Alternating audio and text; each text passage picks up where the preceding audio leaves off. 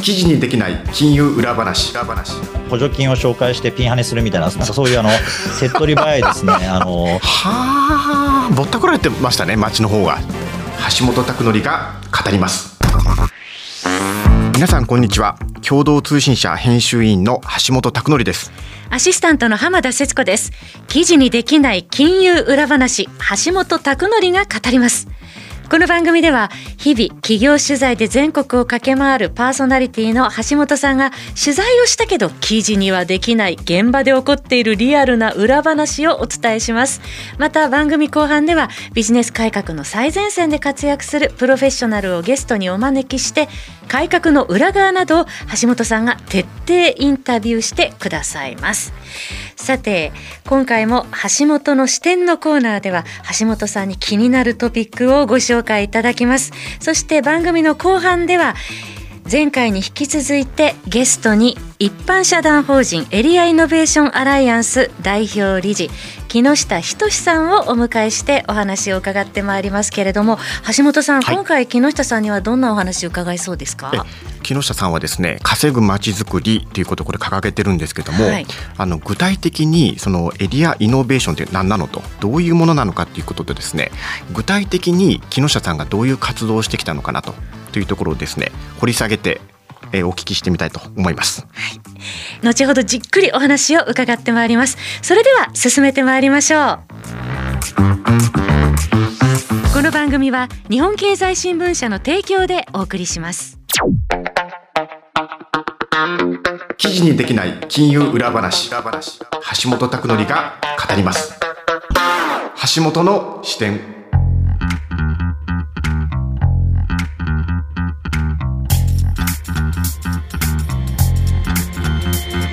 最初のコーナーでは地域経済や金融に関するニューストピックの裏側や本質に迫っていきます。橋本さん、今回取り上げるテーマは何でしょうか？骨太の方針にせんにじゅうさんの売上高ひゃくおくえん企業。今回はですね、ろくがつにこの公表されたんですけれども、骨太の方針にせんにじゅうさん、まあ、にせんにじゅうさんってやつですけれども、この中で出てくるですね、中堅中小企業の活力向上っていうですね、ここのちょっと項目について触れてみたいなと。で、特に具体的に申し上げると、その売上高ひゃくおくえんのその企業ですね、はい、これをですね、今回の骨太の方針では増やしていこうと、成長させていこうとっていうことが打ち出されてるんですけれども、はい、そのひゃくおくえんの企業っていうのをですね、ちょっとどういうことなのっていうのを考えてみたいなと思うんですけど、その前に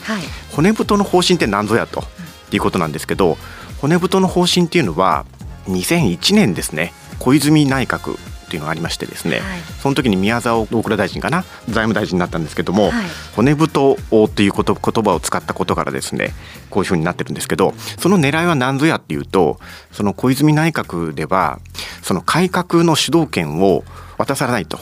で、その改革のためにこの骨太の方針っていうのがですね、にせんいちねんから自民党政権下ですね、民主党政権下の時はちょっとこれお休みだったんですけれども、はい、安倍内閣にもこれ引き継がれ、菅内閣にも引き継がれ、岸田さんにも引き継がれってことで、毎年ろくがつにこれ出てくるもので、これに基づいて改革の方向性っていうことで政府がこれ動いていくということなんですよね、はい、なので今年の骨太の方針にせんにじゅうさんということで、このろくがつに出たわけなんですね。このひゃくおくえんの企業っていうことなんですよね、はい、でひゃくおくえんの企業ってどういうイメージあります？浜田さん、浜田さんは。そうですね、なんか突然このひゃくおくえんっていうキーワードが出てきたので、まあ、ひゃくおくえんの規模でしたら中小企業、いや、ね、中小企業っていうよりどちらかというとね、中堅企業クラスになってくるんですよね、えー、やっぱり中小企業っていうのは売上高じゅうおくえんとか、はい、で売上高いちおくえんとか、あるいはそれ以下になってくると小規模零細事業者と言ったりしますね、えー、で売上高せんおくえんとかになってくると、これはもう大企業っていうことですよね、はい、今回の骨太の方針では売上高がまあひゃくおくえんっていうふうにこれ出てるんですよ。唐突に出ていて、えー、なぜひゃくおくえんなのかと、そこはですね、今回の骨太の方針には一切書いてない、触れられていないんですよ、はい、でここがミソだと思っていまして、えー、私は別にこのひゃくおくえんっていう企業を成長させていくってことに関しては、あの私も賛同してるんですけれども、実はですね、ここはあの骨太の方針に書いてないんですが、はい、世界ではヒドゥンチャンピオンっていう言い方をするんですけど、英語で隠れたチャンピオン、え隠れたチャンピオンっていう言い方をするんですよ、はい、これがですね、だいたい売上高がひゃくおくえんとかにひゃくおくえんぐらいの企業で、えー、世界シェアのさんわり持ってますとかごわり持ってますとかななわり持ってますみたいな大企業ではないんだけれども、えー、世界市場のシェアをですね非常にこれ持っています。結構高い市場シェアなんですね。そうなんですよ。これがですね経済を下支えしてるんじゃないかっていうことで言われていまして、はい、特にですねドイツなんですよね。ドイツっていうのは今年の新聞のニュースでもですね日本の ジーディーピー を抜くんじゃないかとかで、まあ、日本はアメリカ中国に次いでこれだいさんいってことなんですけども、はい、さんいとよんいがこれ逆転してですねドイツに抜かれるんじゃないかとも言われているんですけど、えー、つまりドイツには勢いがあるんですね、うん、でそのドイツには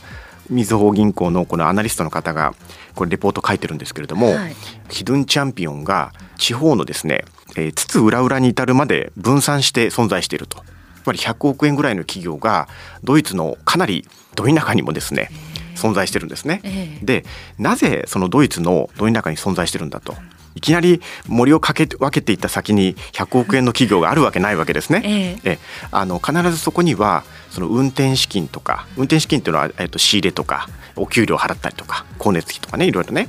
あるいは設備投資なんか物を作るときに機械を買わなきゃいけないですから、はい、こういうお金をですね手当てしている金融機関がいるはずなんですよ。つまりドイツ全土にそのヒドゥンチャンピオンが隠れたチャンピオンが分散してるってことは、はい、地域金融機関も分厚く分散してるはずなんですよ。ところがですね今回のこの骨太の方針見ると、はい、いきなりひゃくおくえんの企業がっていうふうに出てるんですよね、ええ、帝国データバンクにこれあのちゃんと確認取ったんですけどにせんにねんからにせんにねんのじゅうにがつから、はい、えー、にせんじゅうにねんのじゅうにがつまでこのじゅうねんかんのうち売上高がいちおくえんからじゅうおくえんに過ぎなかった企業がひゃくおくえんを突破した企業じゅうねんかんで何社あったでしょうかと。これですねひゃくななじゅうはっしゃしかなかったんですね、じゅうねんかんで。わずかですね。え全然これたったひゃくななじゅうはっしゃしかないわけですよ、はい、でそれをですねいろいろその要因分析をしたところ、えー、単に市場が成長したから、えー、とひゃくおくえんを突破したっていうのがきゅうじゅういっしゃ、独自に自分のその事業領域を開拓して自分の力で何とかしたのがろくじゅうきゅうしゃで、残りのじゅうはっしゃが、まあ、単に エムアンドエー でひゃくおくえんを突破したっていうに過ぎないんですね。つまり何を申し上げたいかというと、日本の場合はですねひゃくおくえんになろうとしている企業に対して金融機関が付加価値をこれ提供できてないんじゃないのかとっていう問題意識があるわけですね、えー、で冒頭の話に戻るんですけど、はい、売上高じゅうおくえんという会社は地方でいうとですね地方銀行がこれしっかり面倒を見てるわけですね、えー、売上高せんおくえんの会社っていうのはこれメガバンクがですねしっかりと面倒を見てるんですよ、はい、ところが売上高ひゃくおくえんの会社っていうのは、はい、メガバンクからするとうーん儲からないのであまり相手にしないで、地銀から見るとひゃくおくえんっていうとですね高値の花っていうかですね、どういう付加価値を提供していいんだかわからない、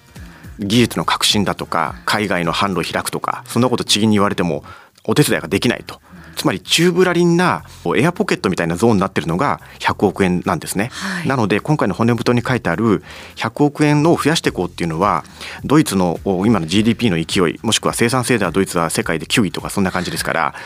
非常にこのひゃくおくえんの企業っていうのはその通りなんですけども、実現するリアリティというかリアル感、じゃあどうやってこれひゃくおくえんの企業を増やしていくんだっていうそのリアル感のところが今回の骨太では欠けているところでもある。つまり着眼点はいいんだけれども、どういうふうにこれを実現させるかっていうリアリティを伴ってないんですね。なのでやっぱりこれ金融の話をしなきゃいけないんだろうと、付加価値を提供できる金融機関をどれだけ増やすことができるんだろうかと、それがですねまだ今回の骨太では欠けている宿題と言ってもいいんじゃないのかなというふうに私は思うわけです、はい、その企業と金融機関がそのエアポケットに置かれたままの企業のところでうまく血液が回れば日本の経済活性にもつながっていくわけですもんね。そうなんです。単にお金をその融資しているだけでやっぱりダメでですね、はい、これ投資っていうこともあるでしょうし、えー、付加価値を地銀の方が身につけていくのか、もしくはメガバンクがそれを提供するのか、はい、そのあたりは議論全くされてない状況で、具体的にこれどうするのっていうところが今後のこれ課題っていうふうに言えると思います。今回のテーマ、骨太の方針にせんにじゅうさんの売上高ひゃくおくえん企業について、橋本さんに解説していただきました。この後はゲスト木下仁さんの登場です。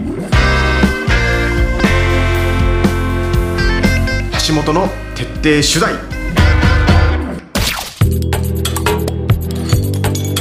ここからはゲストをお迎えしてお話を伺います。今回のゲストは前回に続いて一般社団法人エリアイノベーションアライアンス代表理事でいらっしゃいます木下仁さんです。木下さん、こんにちは。こんにちは、よろしくお願いいたします。よろしくお願いします。えー、木下さんをご紹介しましょう。せんきゅうひゃくはちじゅうにねん東京都でお生まれで、高校生時代からまちづくり事業に取り組んでいらっしゃいます。にせんねんに アイティー 革命で新語・流行語大賞を受賞され、早稲田大学政治経済学部政治学科をご卒業、一橋大学大学院小学研究科修士課程を修了されています。にせんきゅうねん一般社団法人エリアイノベーションアライアンスを設立され、全国各地の地域再生会社への出資役員を務めていらっしゃいます。主な著書にまちづくり幻想、稼ぐ街が地方を変える、凡人のための地域再生入門など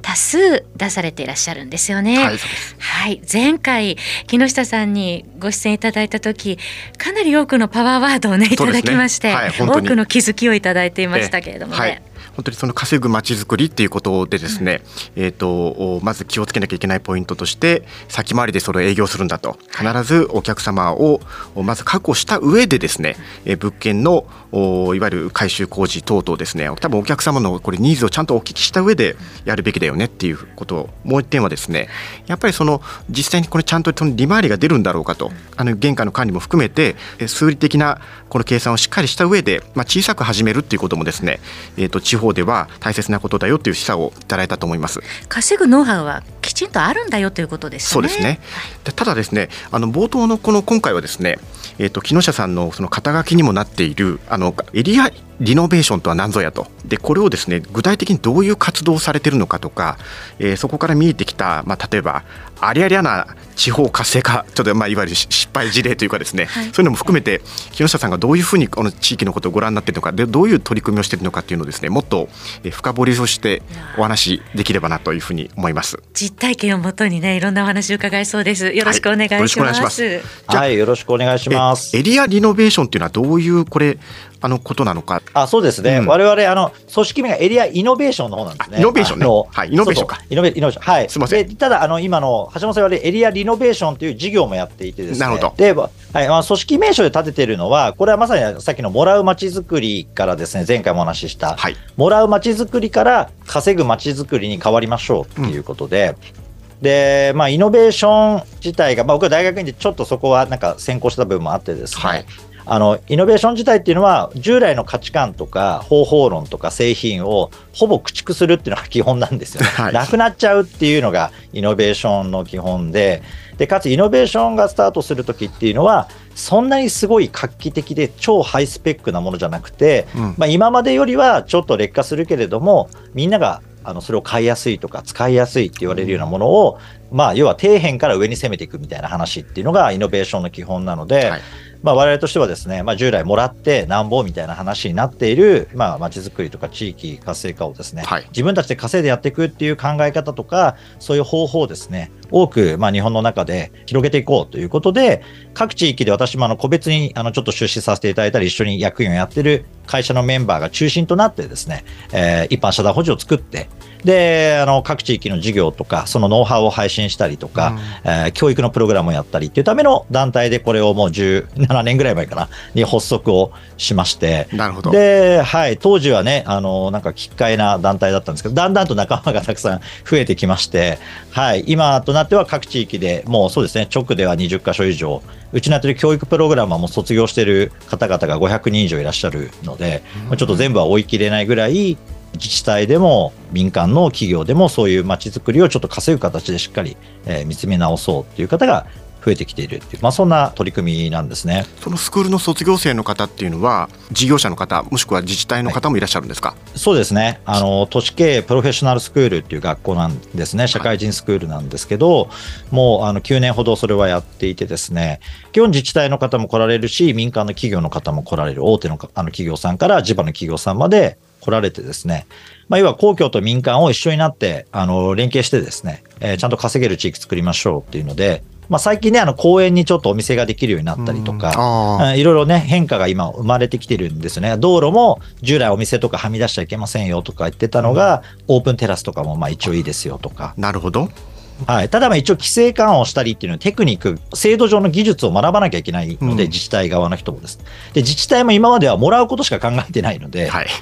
はい、稼ぐなんて全然考えてないんですよね。なるほど。むしろ若手が稼ぐとか言うと、もう上の管理の人たちからですね、いやお前歳入が増えたら地方交付税減らされるからお前余計なことすんなみたいなんてねあのみんなその潰されていくみたいなのがいっぱい地方はあって、いやいかにもらうか、もらうのがうまいやつが出世すんだみたいな、もうちょっとかなりねじ曲がったですね、地方自治なのかそれみたいな状態になってるのに、まあ、今市長さんとかそれもどんどん若返ってきてですね、うん、いやもうどんどんそれはあの考えていかないといつまでもね、その人からの仕送りみたいなことを当てにしてやってても、ね、結局どんどん自利品なので、うん、もうそれはいけないと、やっぱり地場産業を作ったり自分たち持ってる公共財産を活用しようって、まあ、そういう流れがね今あの出てきてるっていうのはね、大きな私は変化だなと思いますね。最初私が早稲田商店会やってる頃は稼ぐ街づくりなんて言うとですね、まあ、まずまあ役所の人なんかで鼻で笑われですね、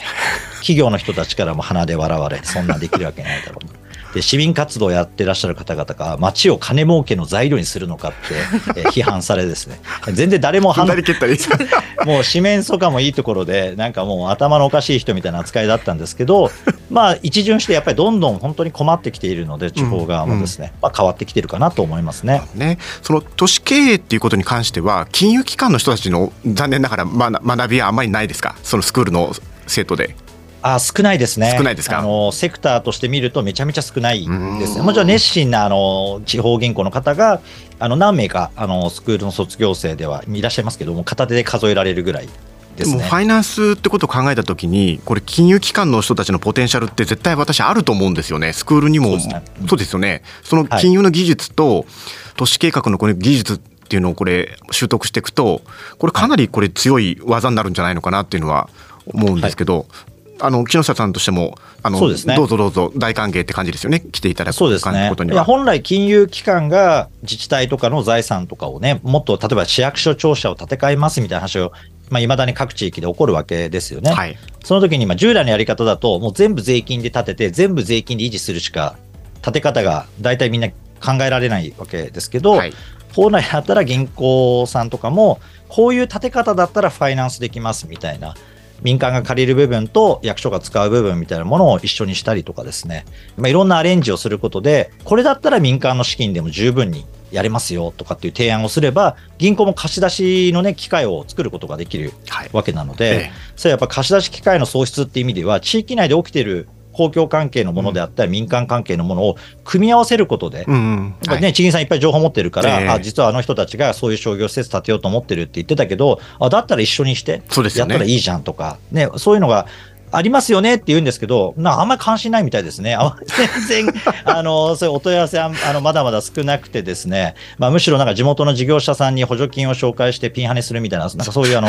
手っ取り早いですねあの私からするとちょっとどうなのっていう方に、もうあれあれあれあれ系の地域活性化に結構、ね、はい、突き進まれているところもありますよね。本当にそのなんか単なる一つの物件にお金を貸してそれが回収できるのかっていう視点しかないので、はい、単視眼的なあれしかないので、それがどういうこの地域に対して影響をもたらしていくって、人の流れを変えてお金をどうこれ生み出していくのかっていう発想をもっと本当は金融機関の人も持っていただきたいなっていうふうにちょっと思うわけです。あの木下さんご著書の中でも熊本の上通りでしたっけ、はいはい、あっちの、はい、上通り下通り、はい、あっちの方のなんか取り組みっていうのをこれ本の中にも書かれてると思うんですけど、ちょっと簡単にですね、はい、どういうことをされたのかっていうのは具体例として。各地域で今やっているプログラム一つなんですけど、熊本の中心部が上通り下通りという大きい商店街がありまして、まあ、その辺りにすごいビルがたくさん、いわゆるペンシルビルですね、うん、あの個人とか、まあ、小さい中小企業で持ってるビルがたくさん建ってるんですけど、はい、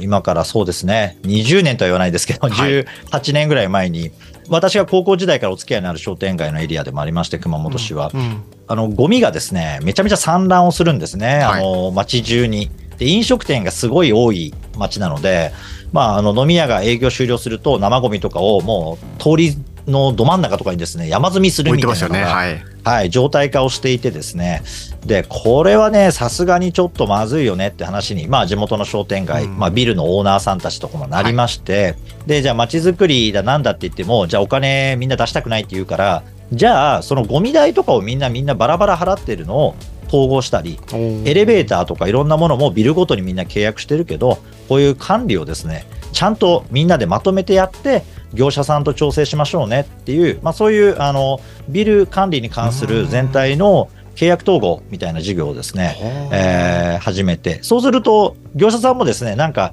A のビルはうちだけどなんか隣のみっつは別の会社で、うん、さらになんかよん棟目はうちのビルみたいな、そういうバラバラなんですよ、同じ通りで。そうするとゴミの回収も非効率だし、なるほど、そもそもどれが自分とこのゴミかすらはよくわからないっていうもうカオスな状況になっててですね、いやこれはちょっとお客さん的にも真夏とかも悲惨なことになっていて、はいはいはいはい、でゴミの山があるとですねあの郊外からあの軽トラとかにあの冷蔵庫とか持ってきてですね街中に不法投棄するやつとかいるんですよ。悪循環ですね。とんでもないですよ。もう本当おっしゃる通りで悪循環で、せっかくお客様に来てもらおうとか商売やってる目と鼻の先に、うん、でそれなんでかっていうとビルが古いんで、はい、あのゴミのストックヤードとか一切ないんですよ。なるほどなるほど、捨てる場所がないと、はい、本当は自分たちで全然ルールがないので、なんかあの辺りにみんな捨てるよねみたいなところにみんながバンバンバンバン捨てる、家庭ゴミを捨て始めて、はい、でこれをまあ全部あのある程度合意を取った範囲で最初はじゅうろっけんかなのビルでまず統合して、その後ちょっと徐々に増やしていってにひゃっけんぐらい契約単位にして、まずね全部は無理なんでまずそのコアの人たちでまずゴミは各ビルの前に何時から何時置くっていうルールを作ると。で自分たちが契約してるゴミにはゴミのねシールをあのうちの会社が作るんでそれをちゃんと貼って出してくださいっていう、まあ、そういうまあ基本的なルールを作ってですねやり始めたら、まあ、他の契約の業者さんたちも同じようになんかシールを配るようになったりとか、まあ、それを改善をしてですね一時期一番悲惨な時よりはかなり良くなったんですね。なるほど。でかつあのコストもその部分あの浮いてくる部分があるので、うん、そのお金で地域に必要なのか古い物件をさっきみたいに直すみたいな話とか、えー、そういうところにその投資資本を投じていくっていうサイクルを作っていくっていうことをまあやったりしております。それってあのあれですよね、本当木下さんがいろんなあの エスエヌエス とかでも書かれてるんですけど、あの二宮尊徳がまさにそれやったのと全く一緒で、補助金をもらわずに、いや多分聞かれてる方は、はい、そんな補助金もらわずにどうやってそんなのやるんだろう や, やるんだよっていうふうに思うと思うんですけど、いやすごくやっぱアイデアと工夫でまずこのコストをこれ抑えることでこれ利益をやっぱり捻出してその一部をやっぱりこの投資の方に回してるっていう、はい、そ, そういう発想ですか。そういうことですね。はい。でこれ結局みんなバラバラにみんな契約をしていたんですよね。ビルごともあれば店ごともあってっていうので、うん、で郊外に立つ大きいショッピングモールとかってですね、はい、もう今は大手の企業さんみんな電子入札なんですよ。ほうほうほう。だから問答無用でゴミのあの処理費用って毎年何パーセントずつ予算を削減していくんですよね。なるほど。でその分の要はまあ業者さんも苦しくなるじゃないですか、うんはい、そうするとその分を街中の回収料金の値上げで対応してたんですよ結構。はー、ぼったくられてましたね街の方が。はい。でまあ小さいから、まあ、なんかひゃくえんにひゃくえん値上げするだけでもでもまあなんか金額で見ると じゅっパーセント 値上げみたいな結構大きい金額だったりするわけです。せんえんにせんえんの回収費がひゃくえんにひゃくえん上がるって、だけどそれで業者さんは帳尻合わせたりしててっていうので、まあ、業者さんもただで値下げしろって言うと嫌だけど今みたいにまとまってたりとかすればですね、うんまあ、効率化も図れるのでじゃあいいかっていうことで引き受けてもらえると。で街中それねちゃんと是正しないと郊外との商業集積間競争って言いますけどグループとして、うんはい、お店が集まってるグループとして郊外の方がねコスト構造もどんどん安くなっていくってなったら、はい、もう勝てないわけですよ。 そうですね。そもそもとしてでそういうことに、まあ、不動産持ってる方もいい時代ってそんなことは一切考えずに、うん、黙っててもテナントさんが入って、うん、家賃が入って、えー、それでなんか遊んで暮らせるみたいなことをやってたんで、まあ、鈍感なんですねそういうあの変化に。で気づいてみたらめちゃめちゃ差がついてたってことを、まあ、小さいところなんですけどそれやるだけで、まあ、年間でやっぱり大きなお金にやっぱりちりつもで変わってくるっていうので、まあ、二宮尊徳ももともと地域再生にねあの今の栃木にあたるところに小田原から行くときにも、はい、小田原藩主のね、あの殿様に向かってですねなかなかあの時代に言うのは勇気がいる話ですけど、まあ、その栃木のね自分たちの今のなんか日光市か、はい、旧今市市あたりですけどね、はい、あの一切補助金は出さないでくださいっていうのが要件で彼は再生に行くんですよね。というのは、うんはいまあ、要はね補助金が来るとめんどくさいから何もやらなくなるんです。あ、なるほどですね。でかあとはもらう金をみんなで奪い合うんで、うん、地域内でその限られた予算の奪い合いが始まって結局みんなは稼ぐことよりもらうことにご執心になるから役人と民間が喧嘩をしたりとかですね、民間のあの人たち同士であの奪い合いをするっていうのがあるから自分たちで稼がなかったら滅ぶんだぐらいにならないと真剣にならないからやめてくれって殿様に派遣される要件として二宮尊とかそれを言ってるわけですよね、うん、なるほどね。今と全く変わらないと思いますね。そうですね、全く一緒だと思います。そうなんですよ。だから今もですね、私もその地方でその取材していろいろお話伺ってると、まあ、寂れてしまった温泉街とか旅館とかですね、えー、そういうところもですねやっぱり今 の, あの木下さんのお話の通りなんですけどエレベーターだとかエスカレーターのメンテナンス会社をいっこにまとめて作っちゃうとか、えー、コストを下げていくとか、もしくはその旅館もですね板長さんがですね結構あのあれなんですよね、えー、と業者とつるんでですね懐にいろいろリベートをやってなんか家建てたりとかね、なんかベンツ買ったりとかやってるんですよ。なので板長をジ ョ, ジョブローテーションでみっつの、えー、と旅館がですね板長をこうやってローテーションするんですよね。そうすると業者とつるんで、えー、高い仕入れをしてですね懐に入れるみたいなことがないのでやっぱり、えー、といろんな旅館の味が季節ごとに楽しめるみたいなこの工夫をしているようなところもあったりですね、うん、やっぱりこれプラットフォーム化とかですねコストをどこでどう下げていくのかということと同時に魅力的なこれ街であと稼ぐ街っていうのをどこ作るのかってことが大事になってくると思います。であともう一つですね、まあ、そういうその熊本もそうなんですけど、まあ、そうやってやられてるけれども壁にもぶち当たるよねと、はい、例えばどういうことがありましたか？そうですね、だからまあ地方で今みたいに例えば地場企業の方々を、ねはい、集めて合同の会社を作って何かをやっていくっていったときに、うんええまあ、例えば今みたいに入札みたいなのやったりとかすると、まあ、地元の経済団体からなんか地元の企業を競わせるってどういうことかみたいな、うんあれなんか日本ってそういう国だっけみたいなね、なんかあのあれここ自由経済とか資本主義じゃないのみたいな話なんですけど、いややっぱりね地方って正しく資本主義やってないんですよね。なるほど、だからなるほど統率というかよくわからない業界団体とかが締め上げて、まあ、みんな業界団体の人たちがまあ競争力がなくなり困ってるからもっと補助金よこせみたいなことばっかりやってる団体ばっかりで、なるほど今みたいに効率化をちゃんと図ってそれで余剰を作りその余剰をさらに次に収益性の高い事業に投資をしていくっていう当たり前なことをやって怒られるってこととかは普通にありますし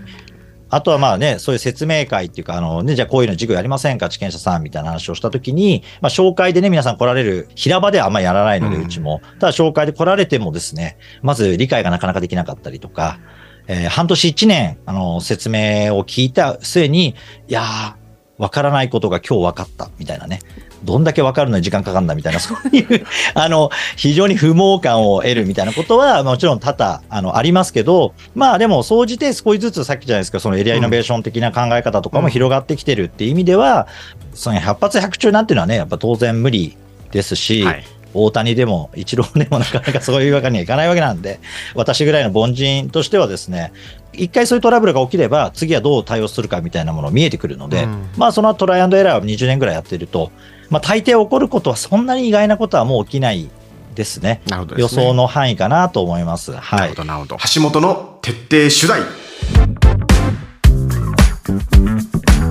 今回はエリアイノベーションとは何かから現状改革のノウハウまで伺ってまいりましたが、最後に取材後期として橋本さんにまとめていただきましょう。いや本当にですねあの最後の方にちらっと木下さんがおっしゃられたその正しい資本主義っていうのは本当におっしゃる通りで実はあの資本主義が機能してないっていうですねあのなんかよくその市場原理主義だとかなんかその行き過ぎたなんとかってよく言われちゃうんだけれどもそうじゃなくてそもそも普通の資本主義がワークしてないんじゃないのかとそれがですね、えーと、地域のその、あの活性化の阻害要因になってるんじゃないのかっていうのはですね今日はあの非常にあの被災に富むようなお話だったんでそれはあのぜひともこのリスナーの方もですね、えー、受け止めていただければなというふうに思います。今回のゲストは一般社団法人エリアイノベーションアライアンス代表理事でいらっしゃる木下仁さんでした。木下さん、どうもありがとうございました。ありがとうございます。はい、ありがとうございました。木下さんには次回もお話を伺います。どうぞお楽しみに。記事にできない金融裏話、橋本拓典が語ります。あっという間にエンディングです。ここまでのお相手は共同通信社編集員の橋本拓典と浜田節子でした。次回ははちがつここのか水曜日に配信予定です。次回もとっておきの裏話用意いたします。この番組は日本経済新聞社の提供でお送りしました。